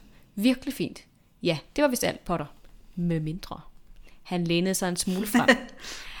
Jeg hørte fra min kære ven, Tiberius Ogden, at du kan fremmane en patronus. Har du mod på at gå efter et bonuspoint? Harry hævede sin tryllestav, mens han så direkte på Nidkær og forestillede sig, at hun blev fyret. Expecto Patronum. Hans sølvkronhjort sprang frem fra spidsen af tryllestaven og galopperede afsted gennem salen. Alle eksaminatorerne drejede hovederne for at betragte dens yndefulde spring, og da den til sidst opløste sig i en sølvfarvet dis, klappede professor Tofti begejstret i sine senede og knudrede hænder. Fremragende, sagde han. Udmærket, Potter, du må gerne gå. Da Harry passerede nedkær ved døren, mødtes deres blikke. Et stygt smil spillede om hendes brede, slappe mund, men han var ligeglad. Men mindre han tog meget fejl, og han ville ikke fortælle det til nogen på forhånd, hvis det nu var tilfældet, så havde han netop modtaget et fremragende i denne UGL. Ja. Ej, det var meget fint. Man kan lige se det for sig, hvordan den gamle eksaminator bare sådan helt op at køre. Ja, ham der professor Tofty virker faktisk også virkelig sød. Altså han ja. er bare sådan virkelig Harrys cheerleader igennem hele den her situation. ja. Og hvis, hvis jeg havde haft mere tid, ville jeg gerne have snakket om ham også, fordi han var bare så sød. Ja. Okay, jeg har valgt et citat fra øh, der, hvor at øh, Hermione, hun finder på nødløgnen op på professor Nedkærs kontor. Vi vil fortælle ham, at det er klart, lød det halvkvalt fra Hermione. Hvad er klart, spurgte Nidkær og greb igen fat om Hermiones skulder for at give hende et lille rusk. Hvad er klart, pigebarn? Våbnet, sagde Hermione. Våbnet? Våbnet, sagde Nidkær, og hendes øjne var ved at trille ud af hendes hoved af ophilselse. Har I udviklet en eller anden form for modstandsrekvisit? Et våben, I kan bruge mod Ministeriet for Magi? Og jeg har utvivlsomt gjort det efter ordre fra professor Dumbledore. Ja, gispede Hermione, men han måtte rejse, før vi fik det gjort færdigt for ham, og nu kan vi ikke finde ham for at fortælle, at det er klart. Hvad slags våben er der tale om? spurgte professor Lidkær hårdt, mens hendes korte fingre borede sig ned i Hermiones skuldre. Det forstår vi os ikke på, snøftede Hermione. Vi gjorde jo kun, hvad professor Dumbledore bad os om. Perfekt, Hermione. tak. Ja. Det, er det godt. tror jeg var... Øh, det er for i dag, Nana. Ja. Tak fordi tak du lyttede med. Tak for i dag.